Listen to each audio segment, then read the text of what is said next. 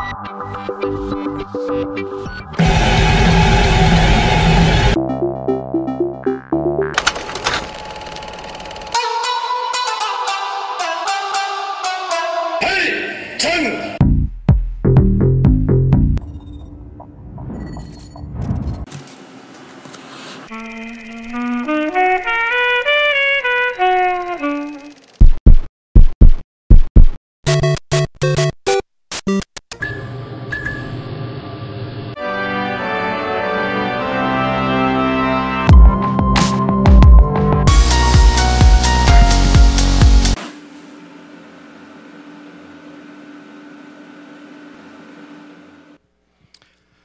Funny thing happened a few years ago when I was driving. I'm not sure if this has happened to you before or not, but I've been driving with a full tank of gas. It was up, like the gas gauge was up at the F at the very top. And, and it looked like the more I drove, the more that needle would start to go down towards the E. Crazy, right? And, and, the more I drove, the more it dropped. And eventually, after spending like a day or two hovering by the E, my van just stopped. And I thought, oh, something has gone terribly wrong. Like, obviously, through no fault of my own, the van has developed some kind of internal issue. I don't know what was going on. The key was in the ignition, my foot was on the gas, I was doing all the right things. I just wasn't getting anywhere. I just couldn't make the van move forward. And uh, apparently, vehicles run on this substance called gasoline and the more you drive them, the, the, the, more you have to put more gas in. Get, you have to do this forever. The, you just drive, you have to fill it back up again. It never ends. You just have to keep filling it back up if you want it, it to get you from place to place to place. And uh, obviously, that's something we learned when we were like six years old. Cars take gas. You know, if you're going to drive, you need to put gas in. It's going to run out. You're going to need to put gas in. It's going to run out. And, and it's just this never ending cycle that you will have to do forever. And even as we develop new technology and, and we have cars that are running on kind of electrical battery, you still have to charge it. You're still going to have to go somewhere and plug it in. And that's one of the major kind of things that they're going to have to figure out if they want those to be on the road. Uh, in kind of mass quantities soon is you're going to have to find places to plug them in. In other words, nothing can run forever without needing to be refilled or recharged at some point. Nothing can run forever without needing to be recharged. And that goes for us too. That goes for all of us. Now, we don't run on gas. I'm resisting a dad joke right here. But in the same way, we do run on, on this kind of rhythm, this cycle of wakefulness, of work, of play, of expending energy. But eventually, at some point, your body's like, I'm done. You're getting down towards the E, and you have to kind of fall asleep. You have to get rest so that you can kind of get back some of the energy. You need to refill because tomorrow is going to happen, and you're going to expend and, and you're going to spend all that energy, and then eventually you're going to have to go back to sleep again. And it's going to have to happen forever. You're going to have to live in this rhythm uh, of, of rest and work and rest and work.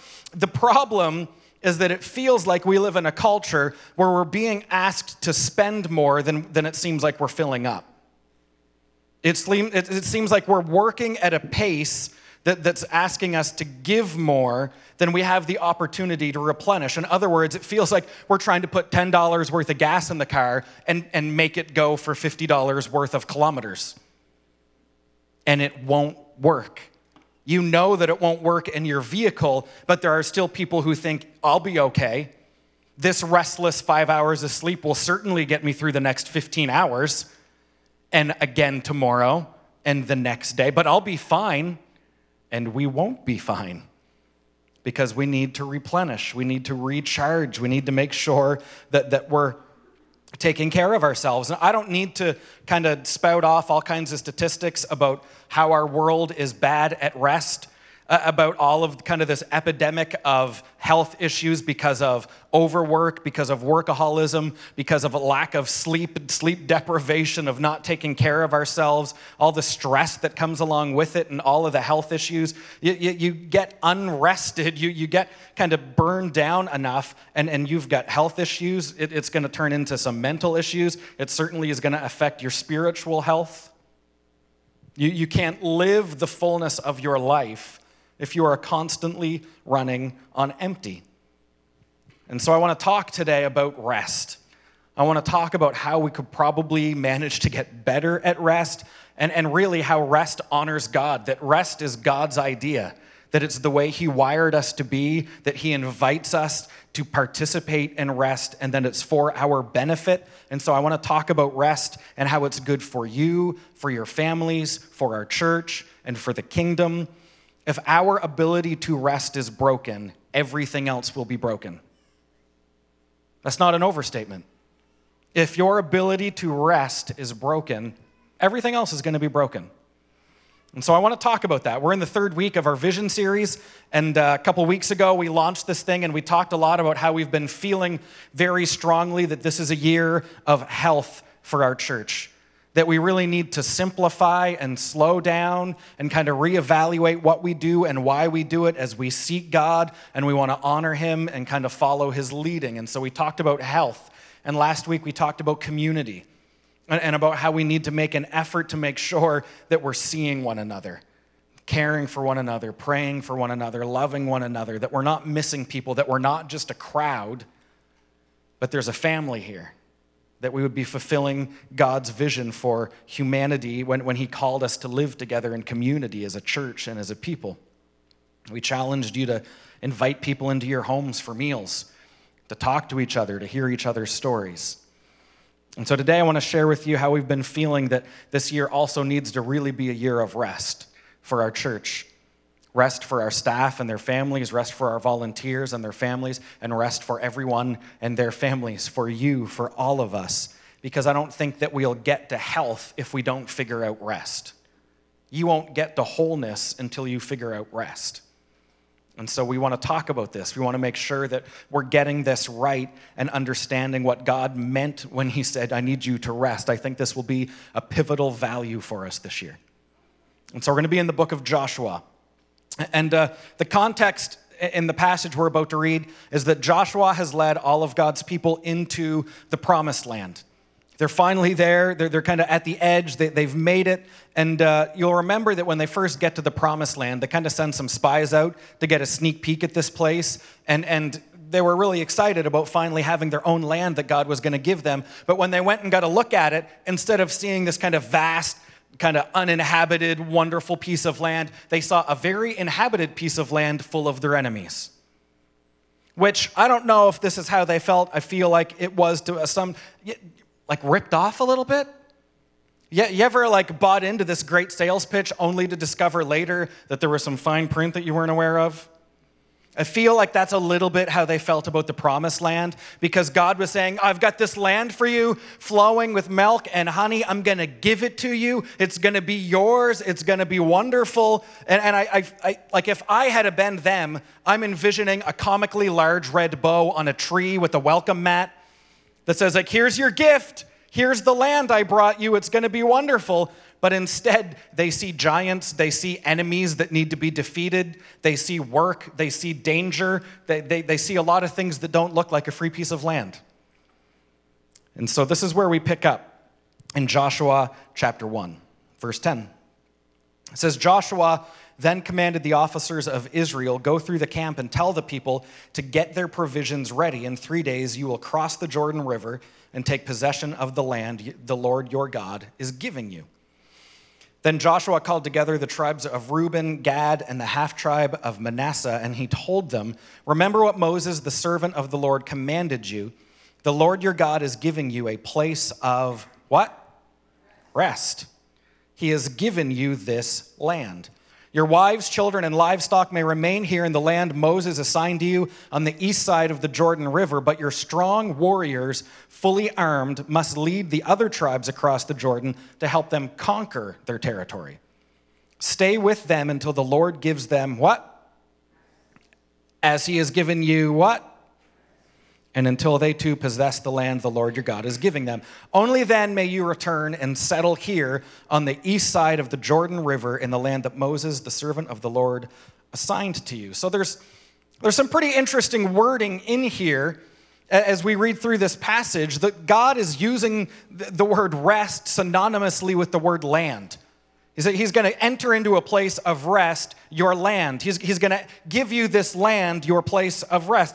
I don't know about you, but I didn't know those two words were synonymous. I have never once referred to a piece of land or a location as being rest. If anything, it's usually the opposite. Hey, kids, let's get ready for school. It's a place of rest. It is not. You get up and go to work on Monday morning. Oh, my workplace is a place of rest. Probably not. Even vacations. People say, oh, can't wait to go have a vacation. Depending on your season of life, vacations are not restful. Remember a few years ago, we had uh, an awesome opportunity. We kind of connected it with a, a work conference, but we got to take our kids to Disney. It was awesome. It was not restful crowds and chaos and concessions and lineups trying to take three kids on the monorail alone is not rest. It was delightful, a magical place. We were exhausted when we got home. It's not rest. So, why is God calling a piece of land rest? And so, it's important as we talk about this subject to first kind of clarify that when, when the Bible refers to rest, it is not simply referring to sleep. It's not just talking about a nap, it's talking about something that's much larger, kind of all encompassing. He's not talking about entering into a land flowing with blankets and pillows though that sounds also magical and delightful. It's something way bigger than that. The biblical picture of rest is one of completeness, it's one of wholeness. It's one of something being finished and done. It's over, and now I get to rest.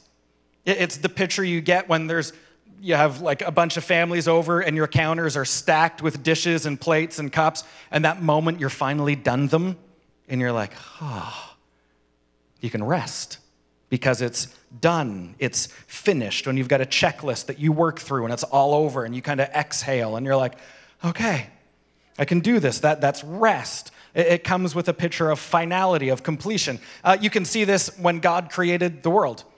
This is the pattern that he kind of lays out for us. He creates light and day. He says it's day one, it's good. He, he creates the fish and, and birds and animals. He gets all the way through things. And when he's done, what does he do? He rests. He says, I finished. I'm completed. I did all the things I needed to do. And he says, So today is going to be a day of rest. This is Genesis 2 1. says, So the creation of the heavens and the earth and everything in them was completed. On the seventh day, God had finished his work of creation, so he rested. You, you see those words in there. That's, that's the picture of what rest really is. And so it's not just a nap, it's not just sitting down for a few minutes to catch your breath. It, it's this picture of kind of finality, of, of something being done. And so when you think about it in this context, what, what's the history that the Israelites are just coming out of? It's one of slavery. It, it's for years and years of generations of making bricks for Pharaoh. It was work, it was toil, it was sweat. There was no breaks, no vacations, no downtime. And when Moses first showed up and said, Oh, we got to put an end to this, what did Pharaoh do? Oh, we're going to ramp it right back up again, actually. And he doubled the work, and they were doing more work, and it was exhausting, it was infuriating. But now, now they're about to enter into the promised land that God had promised them. He said, I've fulfilled my promise. We're almost there. And, and, and your time in Egypt and time in slavery is done. They wandered around for a few years because they were stubborn, but now that's done. And they're at kind of the very edge of the promised land. And God says, I'm going to lead you into some rest. Well, what's that the picture of? It's the picture of, okay, all this is over. Ah, we're here. It's rest, it's peace, it feels good. God has completed his promise. But here's the great thing about the story of Exodus is that it's not really just about the Israelites being freed from slavery. It's about how Jesus Christ has rescued all of us from slavery. That, that we all kind of have our own exodus where God leads us into our promised land and He rescues us from kind of the slavery that we've been into sin to a place of victory, to a place of freedom it, it kind of echoes the story of Jesus. And so, for us biblically, salvation is a picture of rest. Salvation is a picture of rest. And so, we see this in a couple of different ways. One of them is that we understand that before Christ, we were not whole. We were not complete. Something was missing, fractured, broken. It was we just weren't the full picture of who we were supposed to be. Yet you invite Christ into your lives, and what does Scripture say? Well, now, now you are a new creation. You're not lacking anything. You are made holy. It doesn't mean that you're done. It doesn't mean that there's no more growth to be done, but this picture of you being made new and whole in Christ has happened. So salvation is a picture of, ah, okay, there's some rest in there. But, but to look even bigger than that is to see that before Jesus, we had to earn everything. This is still the way this, the world operates this way that you've got to earn everything in order to achieve a certain level of value or significance or worth defines your identity you've got to work towards it you've got to earn it it's blood sweat and tears it's doing everything you can to make a name for yourself it's, I, have got to get this job so I can feel this about myself. I've got to earn this much money so I can say I accomplished something. I've got to climb that ladder. I've got to get these grades to, to prove that I'm valuable and smart. I've got to get these letters in front of my name to show people that what I'm capable of. Uh, we, we just do this. I got to build a big enough platform because that's how I earn my place in this world. We even see it in people who, who pursue social justice issues. And, and I'm going to change the world, and I'm going to save the world, and I'm going to earn favor for the world and for myself, and all of the things that I do. It, this is even in the way that we ask our kids, hey, what do you want to do when you grow up? It's not who do you want to be when you grow up, it's what are you going to do? How are you going to earn it? How are you going to work for it? What's your occupation going to be? and we tie work to our identity. We, we, we tie this picture of hustling and, and of kind of this, this got to wake up and grind and do all the things to get at the top of the ladder because we, we've just associated that pace of life with value, with identity, and with success. What do we know that that really is? Slavery. You have to earn it, work harder, prove yourself. You got to climb to the top. It's no different than being stuck in Egypt. It's no different than Pharaoh saying, I'm not satisfied, do more. And that's, that's the way that the world operates. That's the way that people kind of live their lives by, and it's more work and it's less rest. Because if you rest, you can't get ahead. If you take a break, you won't accomplish all those things. And yet in Christ, we believe fully that our value and our worth and our identity is found in Him. We are who He says we are, and He gives us salvation as a gift. We could not earn it. There is no way we could have worked hard enough to achieve it. We couldn't have done it ourselves, and there's nothing we could have done where He said, All right, I think you've done enough. He just gives it to us. Grace, a free gift. And it's basically Jesus saying, I did the work so that you don't have to. I did the work.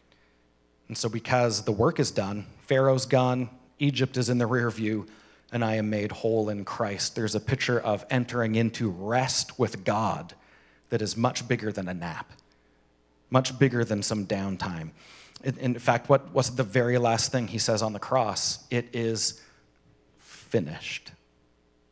What's finished? The need for you to have to strive to get saved, the need for you to work hard enough to get to heaven, the need for you to have to prove yourselves. Christ did it for us on the cross. In other words, Sabbath and rest is a way of saying, I've got nothing more to prove. There's nothing I could have done to it's done. God did it. He did the work for me. In fact, this is one of the reasons that God introduces Sabbath into our world and, and, and calls us to live in this rhythm of work and then rest. It's to remember what God has done for us. You see this in Deuteronomy chapter 5, verse 12. This is Moses speaking on behalf of God. And he says, Observe the Sabbath day by keeping it holy, as the Lord your God has commanded you. You have six days each week for your ordinary work but the seventh day is a Sabbath day of rest dedicated to the Lord your God. On that day, no one in your household may do any work. This includes you, your sons and daughters, your male and female servants, your oxen and donkeys and other livestock, and any foreigners. All your male and female servants may rest as you do. So you think about that. The literal slaves didn't have to work on the Sabbath, the animals got the day off. God means what he says about Sabbath. And he goes on to say, Remember that you were once slaves in Egypt, but the Lord your God brought you out with his strong hand and powerful arm. That is why the Lord your God has commanded you to rest on the Sabbath day. Why? To remember what God has done for you. Remember that this is where you were and this is where he brought you. You've got six days for everything else, but this day is set apart. This day is different. This day requires different actions. This day requires everyone to be in the exact same role. There is no kind of hierarchy on the Sabbath. Notice that? No one's above anyone else on the Sabbath. Work is done. At, we're at rest. It's different. He calls it something completely different. In fact, you can see, you go back to creation again. Day one, he, he's finished and he's like, oh, I was good. Day two is good. Day three, four, five, they're all good. Day six, he makes humans and he says it's very good, switches it up a bit. He likes us. Day seven is not good or very good, it's something else entirely. This is verse three of that Genesis passage. It says, And God blessed the seventh day and declared it holy, because it was the day when he rested from all the work of his creation. It's holy. It's not just good, it's not just very good. It is completely other and set apart and different. It's holy because God rested. God is holy, which means anything he does is holy, which means rest is holy. Sleep is holy. Amen. Now, that does not mean that people should skip church and stay home and lay in bed and say, hey, Mark said it was holy. Also, don't come to church and fall asleep. It doesn't make you doubly holy. It's rest is good and holy, it's set apart, it's different. And so I want us to see how God feels about this Sabbath to such a degree that this is what He did, this is what He said, it's what He called us to, it's what He, he invites us into this pace uh, of work and then rest because you can't just keep going all the time without refilling and recharging. Sabbath is a great reminder to us that the world spins without us. Everything's going to get done whether you do it or not. There's a little bit of freedom in that way of thinking. Just a good reminder that God doesn't need any of us to do anything, He lets us. He invites us to do things for him. He invites us into the privilege of being a part of his family and in his kingdom, but he doesn't need us to do anything. He, he could use anyone to do anything that he wanted to, right? And sometimes think that we convince ourselves, well, if I don't do it, nobody will. If I don't pick up the slack, it's never going to get done. Someone around here is going to do some work, and everything without me is just going to go terribly. Do you know anyone like that?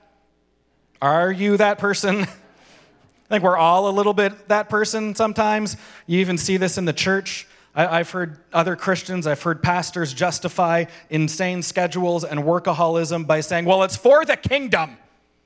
People are going to hell, and if I don't get out there and tell them about Jesus, who's going to do it? Man, God could use anybody. He could use anyone. He doesn't need you.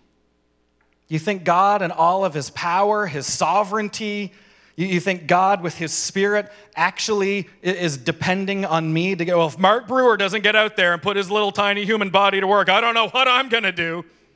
You know, at its worst, it's incredible arrogance. At, at its best, it might only just be a complete lack of trust. I don't think either one of them is good. God needs me. No, he doesn't. You need him. We need to stop justifying our drive to keep going as if somehow something is dependent on it. Rest is a reminder that God's got this thing under control and we need Him. Remember, He is the one who does the work. Remember that He is the one who does the carrying. I hear people justify their poor relationships with their family. I gotta work seven days a week and all the overtime I can. I'm not taking any vacation because I can provide for my family. Lies. God is your provider. Scripture tells us that Jehovah Jireh will be your provider, not you if you work hard enough. So spend time with your family and love your kids and steward the people that God has entrusted you with. And we will honor him in the way that we rest and love one another, not the way that we work ourselves into some kind of crazy stupor. Our world is lying to us about the need to just go and go and strive and earn and perform. We don't need to do any of it. 20 chapters later, we see how this all plays out in the book of Joshua, chapter 21, verse 43. It says, So the Lord gave to Israel all the land he had sworn to give their ancestors, and they took possession of it and settled there, and the Lord gave them rest on every side, just as he had solemnly promised their ancestors. None of their enemies could stand against them. The Lord helped them conquer all their enemies. Not a single one of the good promises the Lord had given to the family of Israel was left unfulfilled. Everything he had spoken had come true. They had rest on every side. How good does that sound? Rest on every side. And especially for them. Remember, these are a people who have never experienced rest. They've never had rest on every side. They've never known what it's like to be settled at home and, and, to not have to always check their back, to always have people scouting, to wonder if there's some kind of surprise ambush coming from their enemies. For the first time, they get to sit and go, We're here. It's done. It's finished. He did it. And they rested. Rest on every side. He did the work, they just obeyed. And they got to experience what that was like. Man, I want us to experience what rest on every side is. Doesn't that sound good? Doesn't that sound like, man, okay, that's rest on every side sounds wonderful. There's the picture of this fullness, this wholeness, this, this completeness where I think we just need to reclaim the Sabbath. And, and we need to celebrate on it. And we need to remember what God has done for us on the Sabbath. We need to make sure that we're using it the way that God intended us to use it. It's a gift from Him. And we have to live in the rhythm that He gave us of work and then rest and then work and then rest because nothing can run forever without needing to be refilled, including us. And so I want you to, man, look at your calendar. Think about how your life is scheduled and ask yourself is Sabbath really happening for me and my family? Is there really a time that we're prioritizing rest? Or as a family, do we feel always in a hurry, overbooked, overscheduled, always kind of just at, at the mercy of whatever the calendar says that day? Do you have quiet in your life? Do you have Sabbath in your life? And, and sometimes I think the church has been guilty uh, uh, of kind of making your life be even busier. That we have been the one to fill your, your calendar, that we have been the one to fill up your schedules. And, and here's more events and more ministries and more things to do, and, and you better do these things and you better come and, and do all the stuff. And man, if we as a church believe that Sabbath is holy and good and will lead us to completeness and health, what we should be doing is setting you up to experience rest and Sabbath for your families, for our church. And Jesus modeled this for us. He was always going off on his own. He would, he would perform a miracle, and a huge crowd would gather around, and they'd be like, Whoa, do it again. Can you heal me? Can you come talk to me? And, and he'd be like, oh, Well, I'm leaving now. And he would just leave and go off on his own to be alone and to pray. There was one time he actually fled a crowd and made his disciples get on a boat and go to the other side of the lake. And what did he do when he was on that boat? He napped. It's great. He modeled this for us. He said, I don't need to always be where people are demanding me to perform. I don't always have to do everything people want me to do. Even when it's good things, it's okay to say no and leave. So the next time that, that you know, someone kind of guilts you into something and says, well, no, you need to do this, you know, no, I, I, I don't. Or maybe, maybe you're the one who says to yourself, well, I don't need a nap, I don't need to rest. Then you, do you think you're better than Jesus? Do you think you're stronger than Jesus himself who needed naps and downtime? No, we've got to do this. So here's here's what we can do. Here's what I want us to work towards. I want you to, to find a day that you can make your Sabbath if you don't have one. And I want, I want you to fight for this. I want this to matter. I want this to be something that you value and that you pursue. If you don't have one, start incorporating kind of some Sabbath rest into your life. You've got to say no to some things. You might have to say no to good things. You might have to kind of tell people why you're choosing not to do things with them. Uh, you're already busy with nothing. That's great. And someone might even call you on it and say, Well, what are you doing? And you can just say, Nothing but not with you, right? It's just, I'm just, it, put it on the calendar and prioritize it and say, this is going to be rest. And, and here's another thing that's been helpful for me as we've tried to pursue this better as a family. Make sure that whatever time you say is going to be your Sabbath, your day off, whatever that looks like, make sure that it doesn't just turn into the automatic catch all for the 48 errands you've got to run that day I'll, I'll, I'll, do the dishes, I'll mow the lawn, and we'll run out to the 14 stores we got to go get to. That's not Sabbath, that's errands. That's chores. That's not Sabbath at all. And so, what you might have to do is actually proactively work so that you can rest. You might actually have to set yourself up so that when your time of Sabbath comes, it's protected and empty and can be exactly what it is you want it to be. In other words, you're done, complete, finished, all the stuff so that you can actually Sabbath and you can find rest. You, you've got to proactively work for your rest. And if you're thinking, where in the world do you think I'm going to find a spare 24 hours to kind of incorporate rest? Because the reason we talk about this is that I'm guessing a lot of people don't have a spare 24 hours. And so we're going to have to start undoing some things. You might have to start kind of incorporating it in slowly. Maybe you've got a morning, start there. You've got an afternoon or an evening. Start there start to develop Sabbath rest into your life. If you've got kids, this is family time. If you've got kids, make this deliberate where, you're, where you've got the attention of your children and you're all engaged in something that's not a phone or Fortnite or whatever it is. And say, no, we're, we're going to Sabbath as a family. And then you just, you do whatever fills you up. I mean, that's the goal right? You remember and you celebrate, man, God's done all the work, so what do we want to do to celebrate that and fill ourselves up? And, and because as soon as you make Sabbath into this legalistic affair, you've missed it. As soon as you're, well, would I be allowed to do this on the Sabbath? As soon as you're there, it's gone. The Sabbath is not legalism, it's freedom. It's a time when you can say, all right, let, let, we've worked to get to this point so that we can take this day and this time and, and make it the thing that will recharge me and refresh me. And, and that's the thing about it is we talked about this with community last week, that everyone thinks about it different. Everyone experiences it differently.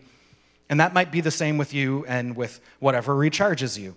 I know people who recharge in solitude. Being alone is the thing, their battery just goes whoa, and it's great. I know people who that is very draining for, and they've got to be with people to recharge. And so you've just got to find out, all right, what things in my life fill me up and recharge me, and then do those things. There's no rule to the Sabbath. God has given you freedom to celebrate and do what you need to do. And so work at that and fight for that and value it. It's not, this is not life advice, this is scripture. This is the words of God saying, you need to do this because it's good for you and good for the church and good for the kingdom. We believe that rest is holy and biblical and is beneficial for all of us. Amen? So, to help us get there, as a church, we've made a few decisions this year to kind of pursue rest. And I should clarify that as we talk about this vision series we're in, this is not remotely the strategic unveiling of our 10 point plan to accomplish these things. This is us every week just saying, man, this is the heart behind what we're believing God is calling us to. I don't have a plan, but we're just going to take it a day at a time and see what He tells us. And we're going to be okay with that. But we are kind of proactively making some decisions so that this isn't just talk for us. Uh, so, the first thing we're going to do is this. The last three or four years, we have done an event here at the church on Halloween night called Trunk or Treat. And we have parked cars over there, South Campus, not the theater, over here in this parking lot. And um, we, we invited people decorate their cars and we line them all up and we have a barbecue and we have hot chocolate and, and people kind of come trick-or-treating trunk to trunk. It's been fun. It's not been a bad event, but we're not doing it this year. And there's a few reasons behind that. One of them is actually connected to community. I think that it's important that you should be in your community on Halloween. I think that's a fantastic chance for you to see your neighbors and connect with the people who live on your street, for you to be present there. I think it's a great chance for you to walk around with your kids and connect with your neighborhood and be there. The last few decades, the church has gotten to this way of thinking where outreach was have an event at the church and just bring everyone here all the time. Everything's happening at the church. And uh, that doesn't, it seems like inreach more than outreach. And uh, I think there's something to be said about not always forcing our families to be out of their neighborhoods to do church, but encouraging our families to stay in their neighborhoods and be church. It's also one less thing that parents have to worry about on an already hectic and chaotic night. And you can be with your family, you can do what you want to do. The calendar's empty for a night, and we believe that's the right decision to make for us this year. So there is no trunk or treat. The other thing that we're doing um, might be a little bit more larger and more surprising to you. Uh, we're not going to do C4 this year. We are not going to do Crosspoints Christmas at the convention and or Currie Center. Um, now, again, that's been an awesome event. We have done this for many, many years. Um, it has been, we did it at the Currie Center last year. It might have been one of my most favorite services that we have ever done as a church. Absolutely loved it. We got hit by a major ice storm, and only about 30% of the people we thought would show up could actually get on the roads. Um, so I've loved it. It's been wonderful. And we're not doing it. So let me explain.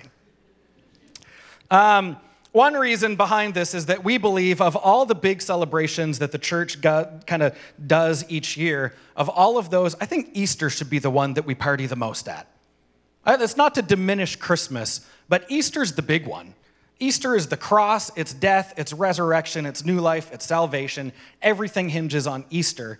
And, and, and, so we've, we've always made Christmas the big spectacle, and Easter's just kind of been here. And it's been good, but we want to flip things around this year. And so this year, we're actually going to do Easter at the Currie Center. And we're going to make that our big weekend service, invite everyone there and party well at Easter and, and preach the gospel and have it be great. There's also a much better chance that there will not be an ice storm. Yes, Jesus, amen. it is not a guarantee in New Brunswick, but there's a better chance. Um, the other reason that we're not doing C4 this year is that we believe that Christmas is already hectic enough. It's an absolutely crazy time. You are being pulled in a ton of different directions. And um, it takes a massive amount of volunteers to pull this thing off, to plan it, to do all the practices, to be there, to set up, to do. I'll just it, the weight that other people carry on this is a ton, and it's time away from your family when you should be with family. It's time away from rest when you should have some rest, and it feels a little backwards for Christmas anyway. Christmas was a fairly low key, humble event in Scripture, and so we're not going to do it. And I think our staff team and their families and their volunteers and their families and our church people kind of, I, I don't want to burn people out at church because of doing church. Does that make sense? And I think we do the kingdom a disservice when we ask for so much from people and, and it ends up kind of backfiring. We, we say serve, serve, serve, serve, serve, but we rarely say rest, rest, rest, rest. And so this year we want to rest well. We're going to have Christmas services still, they're just going to be right here. And we're actually going to do what we would do at Easter. The 23rd, still going to be the 23rd. It's a Sunday. We'll be here. We'll add an extra service, but it'll be a pretty laid back affair. We might actually have the chance to have candles. It'll be wonderful. might burn the place down. It's all right. And just joking. I'm joking. Um, forget I said that. Uh, I think that'll be really good for us, and I already can kind of express to you how it's felt for a lot of people who have carried C4 for so many years to know that it's not happening this year. The weight they're walking around with right now in the fall is just like, oh, oh, this is wonderful. It feels good. We can still have Christmas and celebrate and have it be great, and, and not try and kill ourselves to do it. Church, we're not going to get rest on every side until we work for it. We're not going to get rest on every side unless we aim for it. And so this year is a year that we're proactively going to do the things we believe that will give us rest because we believe that it is holy, we believe that it is health, we believe that it is what God has called us to do. And I want that for you. I want that for your families. I want that for our church. And so let's find some rest. Let's recharge. Let's take care of the life God has given us, the family that God has given us. Let's steward that well. And I believe that we will honor him as we pursue that. Amen. Amen.